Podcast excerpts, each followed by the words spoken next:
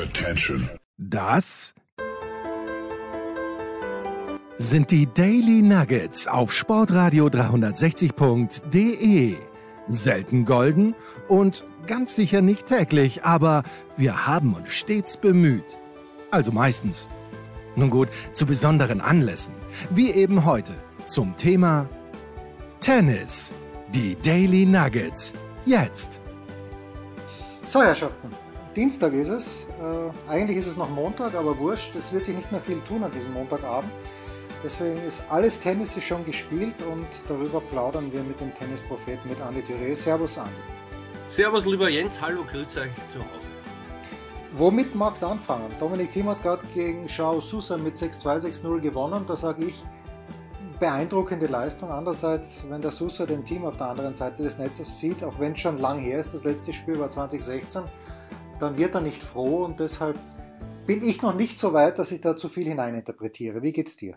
Ja, mir geht es so ähnlich, äh, zumal ich anmerken darf, ich habe nichts gesehen davon. Also ich war wie du auf dem Heimweg und dachte, es würde später äh, vonstatten gehen.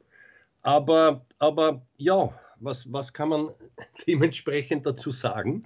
außer es sich erzählen zu lassen. Aber ich glaube, äh, hast du es mitbekommen? Und ja, doch, ja, doch, doch. Ich habe viel gesehen. Okay. Ja, der Dominik hat, finde ich, sehr selbstbewusst äh, aufgespült und hat auf die, hat die Pelle früh genommen, hat geschossen ein bisschen, aber es ist sehr viel reingefallen und äh, der Sousa, ich weiß nicht, wie viel er die letzten Wochen gespielt hat, aber hat nicht so ausgeschaut, als ob er nach dem ersten Satz noch interessiert wäre an der ganzen Geschichte weil er auch natürlich generell wenig Mittel hat und an diesem Montagabend überhaupt keine Mittel gehabt hat gegen Dominik und gute Leistung. Für die zweite Runde entweder gegen Ramos Neuers oder gegen Giron.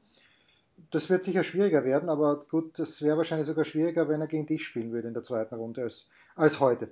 Ohne, naja. ihm, ohne ihm was wegzunehmen. Naja, das ist lieb. Äh, ich, ich, finde, man soll es jetzt in keine Richtung überbewerten. Äh, ich, ich bin auch natürlich nicht so, nicht so weit, dass ich sage, jetzt ist er wieder Weltklasse, wie ein paar Freunde mir geschrieben haben, als ich schlechten Gewissens aus der U-Bahn stieg, weil man dachte, ich sehe schon noch was. Dafür habe ich viel anderes gesehen an diesem Wochenende, nicht? Und äh, bin bei dir. Ich glaube, Ramos Vinoyas wird doch über ein gewisses, über ein gerüttelt Maß an höherer Grundsicherheit im Spiel aufbringen, als es Sousa wahrscheinlich imstande war. Ja, gut, jetzt muss der natürlich erstmal gegen den Geron gewinnen. Der hat ja, ah, was vor zwei oder drei Wochen hat er irgendwo stark gespielt. Ähm, ist ein interessanter Spieler, der spielt ein komisches Tennis, aber ich habe letztes Jahr in Halle gesehen und der macht eigentlich Spaß zum Zuschauen. Der Dominik hat gegen ihn, wenn ich mich richtig erinnere, Madrid 2021, erste Runde, hat er gewonnen gegen den Geron. Auf Sand natürlich in Madrid, wie man weiß, in der Höhenlage. Bin ich gespannt, wie das ausgehen wird. Am Mittwoch voraussichtlich. Ja, ja. Ja. ja. Gut. So, Dominik Thiem ist nicht Sportler des Jahres in Österreich, sondern es ist David Alaba. Vielleicht finden, vielleicht finden wir so den Übergang. Ähm, David Wir Alaba. bleiben nämlich auch nicht bei den Herren. ja, David Alaba.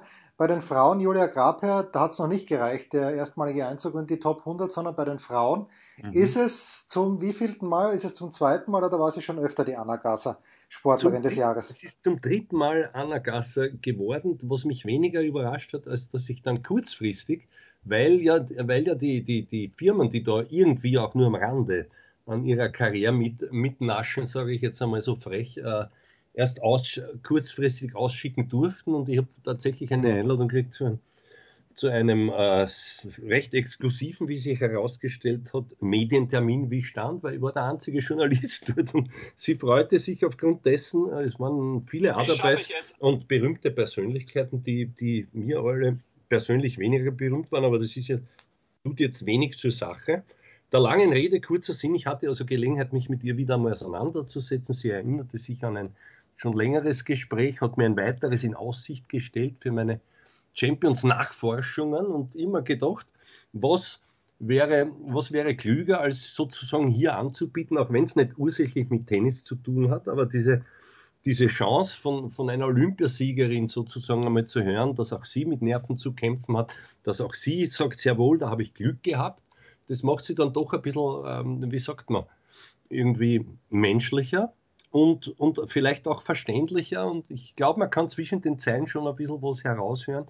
Wenn du es einspielen möchtest, ich würde mich sehr freuen. Ja, ja, hören wir uns jetzt an und bitte. Okay. Schon. Liebe Anna, herzliche Gratulation zur Sportlerin des Jahres. Mhm. Mit welchen Gefühlen bist du, stehst du jetzt hier? Ähm, ja, eigentlich schon überglücklich. Also es ist so eine schöne Auszeichnung und es war so ein schöner Abend gestern. Ich finde das so so ein Event, da lässt man alles nochmal Revue passieren und da kommen noch einmal so richtig die Emotionen hoch und deshalb geht es mir heute auch richtig gut. Aber ich muss auch zugeben, ein bisschen müde vom Feiern bin ich auch. Das ist klar. Soll nichts Ärgeres passieren, wenn man sozusagen ein Luxusproblem. Ja. Äh, wenn du dich noch einmal erinnerst, äh, du weißt, wir haben schon mal ein Interview gemacht, da ging es ein bisschen auch um mentale Prozesse. Mhm. Wenn du dich jetzt erinnerst, wie diese Spannung war, wie diese, also zu diesem zweiten Olympiasieg zum Titel, ähm, was glaubst du, hast du da mobilisiert möglicherweise an mentaler Stärke oder wie ist es dir psychisch gegangen? Ähm, ja, ich muss sagen, die Zeit davor war schwer, weil Slopestyle hat ja mal wieder nicht hingehauen, ich weiß nicht.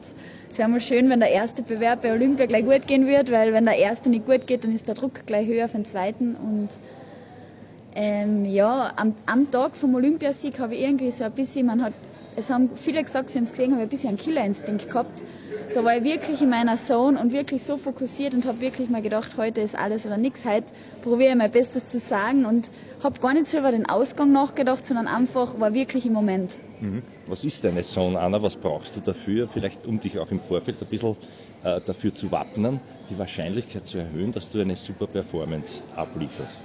Mhm. Ich glaube, dass es oft wichtig ist, dass man gar nicht so ans Endprodukt denkt, sondern wirklich an das, was man gerade macht und wirklich im Moment ist und sich keine Sorgen macht über was sein könnte, was sein wird, sondern einfach den kompletten Fokus auf sich selber legt. Und wenn man das schafft, dann geht es oft gut. Mhm. Ja. Ein Punkt der Selbstvertrauen, noch eine Frage generell. Du bist immer wieder bekannt als sehr, sehr nervenstark, hat man gesehen. Mhm. Woher kommt das? Hattest du das immer schon, so einen, einen großen, einen inneren Self-Belief? Ähm, naja, ich glaube, das schaut von außen ruhiger aus, wie ich eigentlich bin. Also ich habe ich war schon auch sehr nervös, also so war es nicht, aber ähm, ja, ich glaube, dass an sich selber glauben auch extrem wichtig ist. Also ich glaube, wenn man, hätte ich nicht am Anfang an mich selber geglaubt, wäre ich nicht so weit gekommen. Mhm. Und ja, ein gewisses Selbstbewusstsein haben, dass man weiß, dass man es kann, das macht auch oft den Unterschied. Also solange man selbstbewusst durchs Leben geht oder selbstbewusst einen Sport macht, ist, mhm. Mhm. dann geht dann geht's meistens besser mhm. aus. Wir sind gleich fertig. Stichwort Glück. Ja. Mhm. Jetzt kann man auch sagen, das war ein Glück, aber Glück für dich, was bedeutet Glück für dich generell? Wann bist du richtig happy? Ähm, ja, ich glaube in generell, dass Glück wirklich dazugehört. Man braucht das gewisse Quäntchen Glück und ja, ich bin eigentlich glücklich, wenn ich das tun kann, was ich gern tue, also wenn ich meine Leidenschaft leben kann, ähm, das auch mit meinen Lieben teilen kann und ich muss sagen, zur Zeit läuft es gut und zur Zeit kann ich mich auch wirklich glücklich schätzen und bin auch glücklich. Jetzt äh, geht es für dich auch heute mit der Uhr. Die mhm. Uhr sozusagen stellvertretend für die Karriere. Wo siehst du, wo siehst du deine Karriereuhr, wenn man sagt, jetzt vielleicht zwischen drei mhm. Viertel und, und, und zwölf oder fragen ja viele, wie lange geht's? Als Uhr geht ja immer im Kreis, oder? Eigentlich ist es unendlich. Das ist eine super Antwort, ja. ja. Sehr gut. Ja, also. Ja. Ist toll. Danke dir. Ja, danke. Vielen Dank. Danke. Anna Gasser also, die ganz, ganz unfassbare Dinge vollbringt mit ihrem Snowboard. Äh, die, äh, also, es ist, ist mir ein Rätsel, egal ob Snowboard oder Ski ich weiß schon, es ist ganz viel Training, aber wie man da die Orientierung in der Luft behalten kann, ist mir it's absolutely beyond me, aber das bin nur ich. Und ja, jetzt dreimalige Sportlerin des Jahres, zwei olympische Goldmedaillen und ich weiß gar nicht, ob es in diesem Jahr auch ein Highlight gibt. Irgendeine Weltmeisterschaft wird sich schon finden. Vielleicht finden sich X-Games, da bin ich jetzt gar nicht so drin. Ja, ich auch. Aber was ich noch anmerken möchte, rein persönlich ist im Gegensatz zum Tennis vielleicht oder auch anderen Sportarten, wo ja da Leute auch rundherum sind, aber die ist dermaßen am Boden geblieben, ja, und, und sowas von, sowas von entzückend und überhaupt nicht überheblich. Das ist fast eine Sensation angesichts so vieler Titel. Mir fällt Federer ein, so spontan, aber auch das ist was anderes, wenn man weiß, der ganze Rummel, der da dauernd herrscht, ja. Und im Snowboard ist ja doch nicht ganz so arg, wenn man ehrlich ist, ist das ein bisschen was immer noch ein, ein, ein kleines Kind des alpinen Skilaufs, wenn man so will. Und natürlich dann aufgrund, aufgrund von Anna Gasser und anderen Erscheinungen, dem Herrn Korl zum Beispiel, dem, der Benjamin heißt, mit dem zweiten Namen, ähm, der auch Olympiasieger wurde und schon x-facher Weltmeister, ist dann doch immer wieder alle paar Jahre mal groß im Blickpunkt. So würde ich das sagen. Aber diese, dieses auf den Punkt Leistung ab, abrufen, das ist doch etwas, was man sehr großen Respekt abverlangt, glaube ich, und nicht nur mir. Und auch da muss man sagen, ich weiß es von Menschen, die mit dem Tennis und mit dem Skizirkus zu tun haben, die sagen dann, wenn sie zum Tennis kommen, schon erstaunlich, wie klein jetzt wieder im Vergleich dazu der Skizirkus ist. Äh, weil das sind ja noch weniger Leute, die man ständig trifft und man trifft ja im Tennis eigentlich dauernd dieselben Leute. Ähm, also, und dann Snowboard, noch einmal eine kleinere Gemeinde. Wahrscheinlich mögen die sich wirklich untereinander oder respektieren vielleicht sogar die Leistungen noch mehr. Und schön für die Anna Gasser, dass nicht so ein Zirkus um sie herum ist wie um den Hirscher, für den sicherlich auch oft und lang kein Spaß war. Mhm. Also schon von Beginn an eigentlich nicht. Ich kann mir nicht vorstellen, ja, es ist lässig, wenn mal so viel gewinnt wie der Hirscher, aber was damit einhergegangen ist, das kann, das, das, das muss ganz, ganz mühsam gewesen sein. Ja, da hast du sehr wohl recht. Das, das haben wir, glaube ich, beide, ich weiß nicht, du im Winter, ich glaube, du warst auch schon natürlich x-mal wahrscheinlich beim, beim Ja, ja, das Zug ist ganz schwierig. Der, der ja, ja, das ist also wirklich, da an ihn heranzukommen. Und er ist auch, glaube ich, deswegen dann ein bisschen so geworden, wo ich ihn gar nicht so einschätze persönlich, dass er auch jetzt noch immer, wenn es geht, Interviews meidet und nur macht, was er machen muss. Ich glaube, da gibt es wenig, was ihm ein Bedürfnis ist. Es sei denn, seine plötzlich erfundene eigene Skimarke zu promoten. Ja, das wird er sicherlich machen. Ist ja, wie wir wissen, äh, Augmented, die gab es davor schon. Die hat jetzt, wenn ich es richtig verstanden habe, mit Hilfe von Red Bull ist die gekauft worden. Und jetzt heißt sie eben Van Dier, vom Hirschen. Ja. Vom Hirschen. Ja, Van der hätte ich gesagt. Als, als, Oder so. Als Unbedarfter, ja. So, was sagst du, wenn wir schon so abgeglitten sind? Jetzt, was sagst du zum Herrn Max? Äh, ein Back-to-Back-Weltmeister ist auch nicht gar so schlecht. Naja, ich bin halt ich, ich mag nicht so gern an Formel 1 Legenden stricken, weil das Auto halt so eine massiv große Rolle spielt. Ich weiß nicht, ob Verstappen jetzt so ein viel besserer Rennfahrer als der Hamilton ist, aber in dem Jahr war halt das Auto und so viel ist besser, wie die Jahre davor das Auto vom Hamilton wahrscheinlich besser war.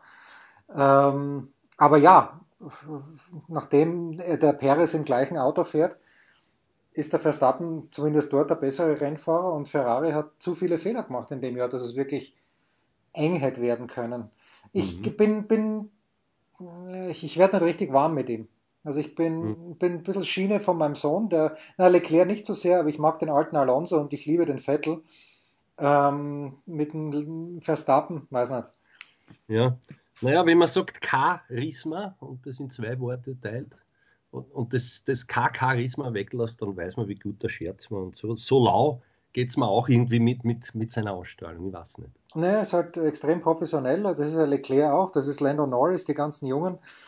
Aber so richtig ein, ein lässiger Typ irgendwie, da bin ich halt immer noch beim Alonso. Äh, ich habe den Reckern früher auch nicht so lässig gefunden. Alle haben den so gefeiert, weil er nie was gesagt hat. Und ich denke mir, naja gut, das, das ist jetzt für mich noch nicht feiernswert, nur wenn jemand ganz, ganz wenig sagt. Mhm. Aber den Alonso irgendwie, der macht einen, einen lässigen Eindruck und den Vettel verstehe ich sogar, wenn er was sagt. Und den Vettel finde ich einfach gut, weil dem alles wurscht ist. Das finde ich gut. Mittlerweile ja.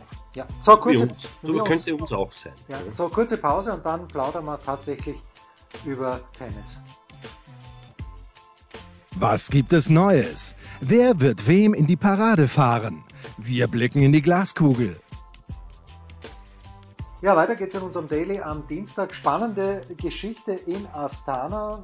Hat sich für dich, Andi, die Spannung auch hauptsächlich daraus gespeist, ob Novak Djokovic schlagbar ist, ob er wenigstens einen Satz verliert. Er hat das Turnier dann souverän gewonnen. Was, was hat dich am meisten ergriffen in Astana? Na, mich ergriff am meisten die, die, die, einmal mehr die Einstellung und der Vortrag des Herrn Djokovic. Ja?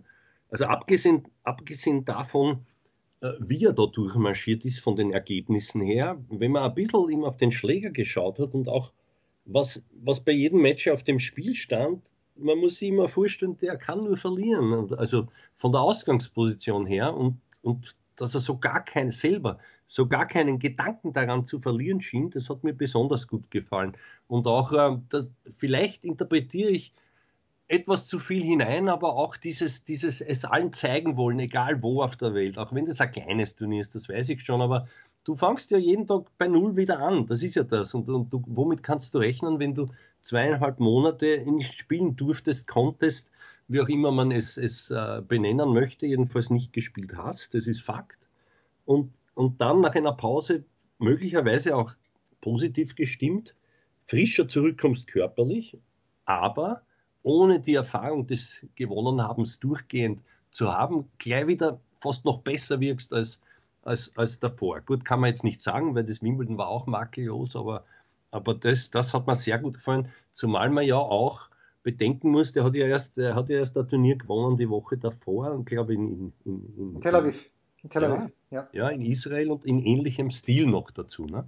Und da ist dann halt schon klasse Unterschied hin oder her, aber, aber man muss bedenken, der, weißt du was, mir imponiert jetzt immer mehr, obwohl du weißt, ich bin ein, deklari ein deklarierter Nadal-Fan und, und, und Federer-Fan auch noch mehr gewesen als beim Djokovic. Und man muss sich halt vorstellen, die anderen beiden, nämlich, nämlich Nadal und Federer, die sind ja beliebt, wohin sie kommen. Da gibt es ja niemanden auf der ganzen Welt. Die werden sozusagen getragen vom Publikum. Ja? Beim Djokovic ist das doch mehrheitlich anders gewesen. Da schaut man dann auch ganz genau. Und dann kommt natürlich hinzu, da oder dort und das oder das hat er gemacht. Und wenn es dann Ruf hast, weiß ich sehr gut, du nicht, weil du natürlich ungleich braver bist. Aber dann, dann wird schnell auch noch was dazu gedichtet dort und man schaut halt, wo kann man da noch was schlecht reden sozusagen. Und unter dem Aspekt, auch wenn er sich viel selber eingebrockt hat davon, vor allem auch mit der Impfgeschichte, das ist mir klar, muss man doch bedenken, wie stark der eigentlich mental sein muss, weil er ja immer aus einer, aus einer doch, sagen wir, nicht unbedingt äh, großartigen Ovation des Publikums, sondern oft vom Gegenteil heraus dann Motivation bezieht und, und stärker erscheint als, als all dieser Druck, der da sein muss. Das kann einem ja nicht angenehm sein, wenn man da teilweise nicht beliebt ist und all diese Dinge, vielleicht ist er wirklich so gelöst davon, dann gratuliere ich ihm und, und, und hat das verkörpert, zumindest jetzt in diesen Phasen, was viele immer sagen, man muss nur bei sich sein und egal welche Perspektiven da aus Zuschauern kommen oder aus, oder aus Hatern oder, und, und so weiter, was da alles auf einen hereinprallt. Früher hat er sich ja damit auch auseinandergesetzt im Netz, da ist er jetzt ein bisschen ruhiger geworden, auch mit diesen, mit diesen Blödheiten, finde ich, die wir auch schon besprochen haben, Richtung Überspiritualität und sich zu allem äußern zu müssen, Entschuldigung. Also das, das gefällt mir sehr gut.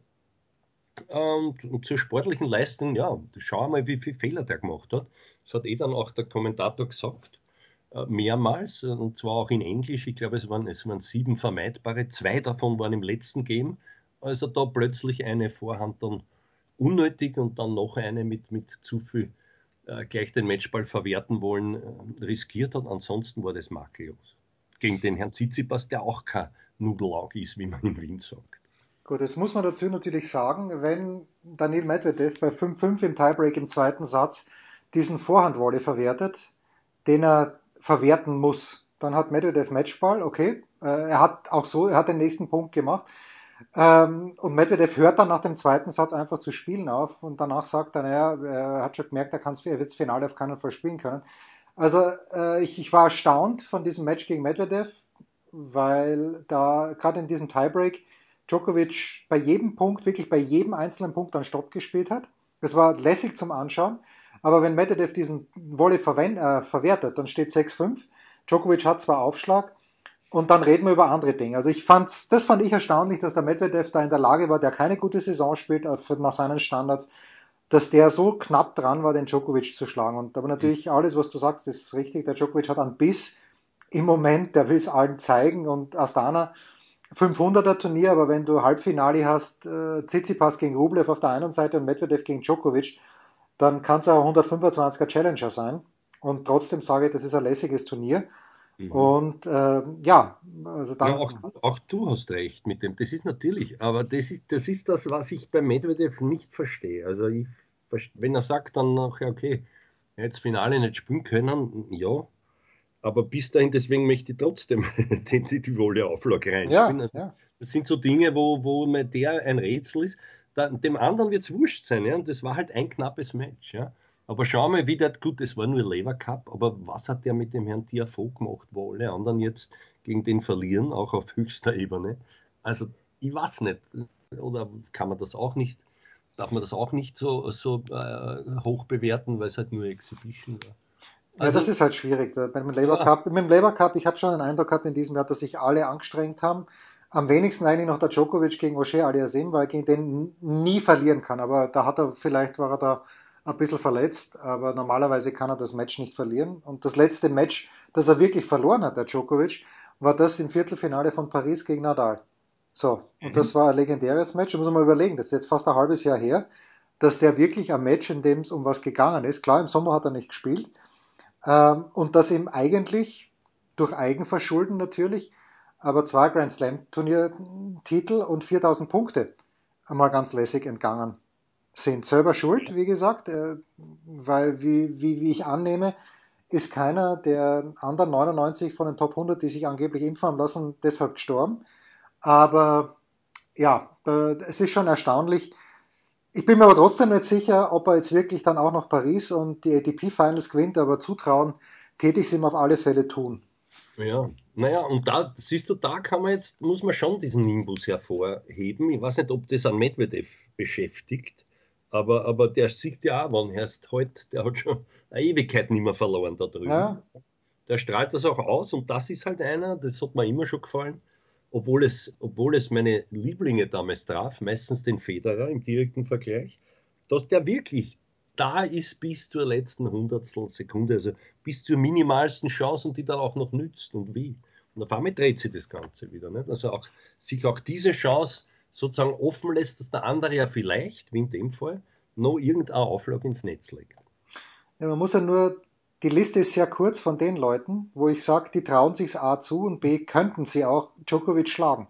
Und zutrauen, also auf den Platz gehen und nicht hoffen, nur einen Satz zu gewinnen, sondern das Match zu gewinnen. Und das sind nur drei Leute aus meiner Sicht jetzt. Das ist ein gesunder Nadal, das ist ein gesunder Zverev und das ist ein gesunder Medvedev. Alle anderen haben entweder das Spiel nicht, so wie Tsitsipas. Gut, er hat zweimal gewonnen gegen, gegen Djokovic, aber wie es darauf angekommen ist, die letzten drei Sätze in Paris 2021 hat er überhaupt keinen Auftrag gehabt. Äh, der hat das Spiel nicht und äh, Rublev auch nicht. Also alles, was dahinter kommt, geht nichts. Zverev kann ihn schlagen, Medvedev kann ihn schlagen und Nadal kann ihn schlagen. Und dann ist Ende der Liste. Und, und, ja, ja. und vor allen Dingen beim Grand Slam Turnier. Wo, wobei es jetzt, wenn wir realistisch sind, äh, nur auf Medvedev zutrifft. Ja, ja, auch, im, auch im Jänner, weil, weil ich sehe den Nadal nicht, nicht äh, in der Form zurückkommen, obwohl das ein bisschen weit ist, aber deswegen bin ich ja der Prophet. Äh, Im Jänner, weißt du, als Jungvater und, und auch auf Hardcourt, wo das Domizil des Djokovic ist dort, deklarierterweise, ich glaube neunmal hat er es schon gewonnen. Und, und ja, also da, da sehe ich ihn nicht. Da sehe ich ihn nicht. Ja, und das wäre, wird dort noch nicht wieder in der Form eben. sein, dass er, dass er ein Grand Slam Turnier gewinnen kann. Genau, also kann man sagen, den, dem Kyrgios trauen wir es beide zu, vielleicht eineinhalb, zwei Sätze lang, aber nicht, aber nicht öfter. Also ich auch nicht vor seinen Landsleuten. Vielleicht, aber weiß ich nicht, vielleicht wird man das sehen oder auch nicht, wird die Auslosung zeigen, da hängt es dann ja wieder ab, wie, wie willig der ist. Ja? Und, oder wie sehr er dann zur Kenntnis nimmt, dass er gespielt hat vor Heimvorteil oder vielleicht vor Heimnachteil. Das kann ja auch sein, bei dem weiß man nie. Das glaube ich eben eher, dass der, äh, dass ihn das so unter Druck setzt, ja. dass er dann eben im Viertelfinale gegen Katschanov oder gegen sonst jemand rausfliegt. Mhm. Ich, ich will es viel, denkt er sich dann auf, ja. auf, auf australischen Englisch. So, kurzes Wort noch. Hast du was zu Tokio? Äh, ich, ich habe nur eine kurze Beobachtung, aber wenn du mehr hast, dann bitte. Naja, ich habe es wirklich kurz, äh, auch mit den Worten. Den TFO wollte ich hervorheben, obwohl das der falsche ist, mit dem Finalausgang, was mich überrascht hat. Auch den Fritz, aber der TFO ist doch mehr einer, wo auch ich sage, ja, jetzt wäre ich auch schon so ein bisschen oberflächlich, da, da da schaue ich gern hin oder da schaue ich mir die Wiederholung noch einmal an oder was hat er denn da gezau gezaubert, ist übertrieben, aber, aber da spielt sich doch ein bisschen mehr unerwartet ab als, als im Spiel des Fritz, der mich, der mich überrascht, ja. Mich wirklich überrascht und nicht nur mich, auch den, auch den TFO im Endspiel. Das ja. Wollte ich sagen und zwar beim TFO sage ich es, weil der, weil der halt wieder einmal ein Finale erreicht hat und jetzt auch schon langsam Stabilität auf höchstem Level bietet. Ja, also mich hat das Halbfinale wieder ein kleines nicht geärgert, was mir eigentlich wurscht ist. Aber wenn Wöchernis, Wöchernis. Ja, Shapovalov gegen Fritz, wo ah, ja. Shapovalov im dritten Satz mit Break führt und du denkst dir, Shapovalov hat, hat erst ein Turnier gewonnen, Stockholm. Ich glaube 2019 war es. Und du denkst dir, jetzt verliert er letzte Woche in Seoul das Finale gegen den Nishioka. Okay, der ist lästig, aber trotzdem müsste er es eigentlich gewinnen. Sagt sie natürlich leicht aus der Ferne. Jetzt führt er da mit Break im dritten Satz gegen Fritz, gibt das Break sofort zurück. verliert es dann natürlich. Äh, es ist halt einzige Enttäuschung. Das haben wir mit Oliver ja auch schon vor längerer Zeit einmal besprochen. Beide Kanadier sind, ja. sind eigentlich eine Enttäuschung und ja. der, der Shapovalov ist nicht, ist nicht austrainiert. Ja, das, das, das mag, er gut, ja, mag, ja. gut, mag ein guter Athlet sein, aber er ist halt nicht austrainiert, da geht noch was. Ja. dass du das noch sagst, danke. Und da ist, fällt mir nur ein, ein großer Unvollendeter, weil der hat ja aus dieser Sicht eine ganz schwierige Saison auch gehabt. Nicht? Immer wieder hast du gedacht, schon, schon nach dem Wimbledon im letzten Jahr, glaube ich. Ja. Irgendwann einmal, jetzt kommt was Großes, kommt es da und dort und nie ist es, wie du sagst, der, also einen Titel hat er erst, das ist mir sogar entgangen. Ja, ja, Stockholm war das. Und äh, er hat das Jahr ja, es wundert mich nicht, weil er dann immer so Unfälle hat und eben Spieler aus der Hand gibt, wo du denkst, wie geht das? Ja, ja er, er, schlägt bei den Australian Open, gewinnt er gegen Zverev, okay, Zverev spielt nicht gut, aber es gehört halt dazu und hat dann gegen Nadal, kommt er in den fünften Satz und verliert ihn dann. Und, mhm. da, da, das, das schleppt er dann ewig lang mit sich rum. Das ist halt schade, weil ich schaue ihm echt gern zu, auch wenn die Rückhand der einzige Unfall ist, wenn, ja. er, wenn er ein bisschen schlecht zum Ball steht.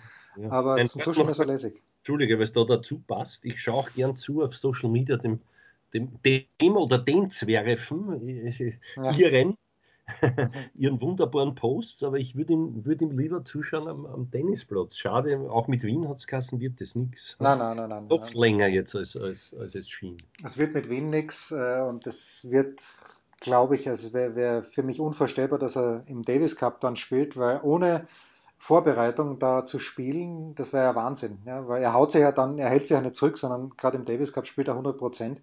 Das auf Hartplatz in der Halle nach einer so einer Verletzung kann ich mir nicht vorstellen. Na gut. Schade. Kurze Pause und dann küren wir unseren Mitarbeiter oder unsere Mitarbeiterin der Woche. Ein Fallrückzieher von der Mittellinie? Ein Skiflug über einen Viertelkilometer? Oder einfach nur ein sauber zubereitetes Abendessen? Unser Mitarbeiter, unsere Mitarbeiterin, unser Darling der Woche. Jo, jetzt haben wir die Sportlerin des Jahres in Österreich schon am Start gehabt. Das ist ja erstaunlich. Wir haben jetzt, äh, ich schaue mal kurz auf die Uhr, den 11. Oktober und wir haben schon einen Sportler und eine Sportlerin des Jahres. In Deutschland wird das Ganze erst im Dezember abgefackelt, was ich ein kleines bisschen schlauer finde, aber wurscht. Erheblich, erheblich. Ich bin ja, bei dir. Ja, so. Äh, dennoch äh, Mitarbeiter oder Mitarbeiterin der Woche, Andi. Ja, ich würde sogar so machen wie, wie, wie die Australier, dass ich das, weißt du, ich würde im Jänner das erst, weil dann ist ja das Jahr vorbei, aber wurscht, okay. Da ja, man, ist immer, bitte. man ist immer gescheiter als, als, als, als, als es halt, äh, na, wie sagt man, ich wurscht, du weißt, was ich meine. Was Mitarbeiter jetzt, ah ja, um Gottes Willen, schon wieder, das, das hat mich, länger war ich nicht am Start und schon erwischt es mich wieder völlig unvorbereitet.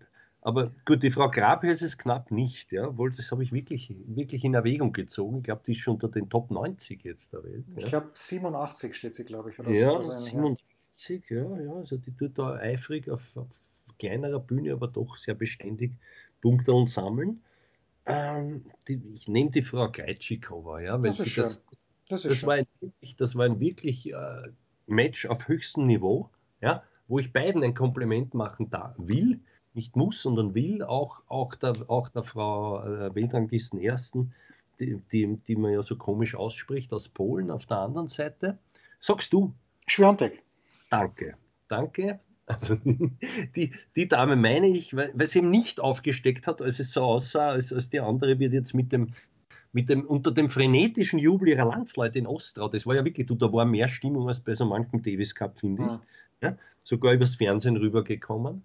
Und beide sind ruhig geblieben, beide, beide hätten das verdient. Und mir hat diese Moral gefallen. Ich glaube, war es dann der siebte Matchball oder so. Also hochdramatisch und wirklich gute Punkte. Nicht so, dass du sagen kannst, sind beide da, sind, sind überwältigt oder übernervös. Also um das abzukürzen, dass man nicht in die dass ich nicht aus der Verlängerung falle, nicht, nicht nur aus dem Rahmen, sondern auch nicht aus der Verlängerung, sage ich jetzt noch einmal die Frau Greitschikova und bin mehr als gespannt, wenn du aus dem Hut zauberst. Na, ich bleibe dann gleich in Ostrava und nehme Alicia Parks, die ich selber noch nie spielen gesehen habe, die aber, die aber sehr, sehr stark äh, im Einzel gespielt hat und dann am Sonntag auch noch das Doppel gewonnen hat mit Katie McNally.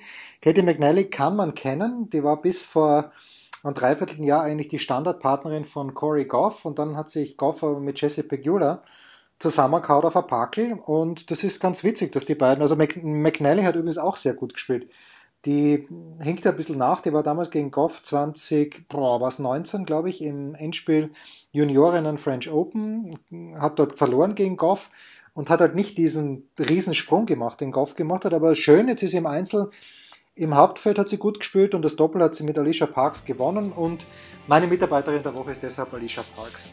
Ja, ich finde völlig zu Recht, wenn ich noch anmerken darf, das, ich habe zweimal gesehen, wie sie gegen Sakai gewonnen hat, obwohl das nur einmal stattfand. Das würde dauernd wiederholt. Auch die nächsten Tage noch. Also wirklich höchst veranlagt. Ja. Das waren die Daily Nuggets auf sportradio 360.de. Ihr wollt uns unterstützen? Prächtige Idee! Einfach eine Mail an steilpass at sportradio 360.de schicken und ihr bekommt alle Infos. Und versäumt nicht die Big Show. Jeden Donnerstag neu.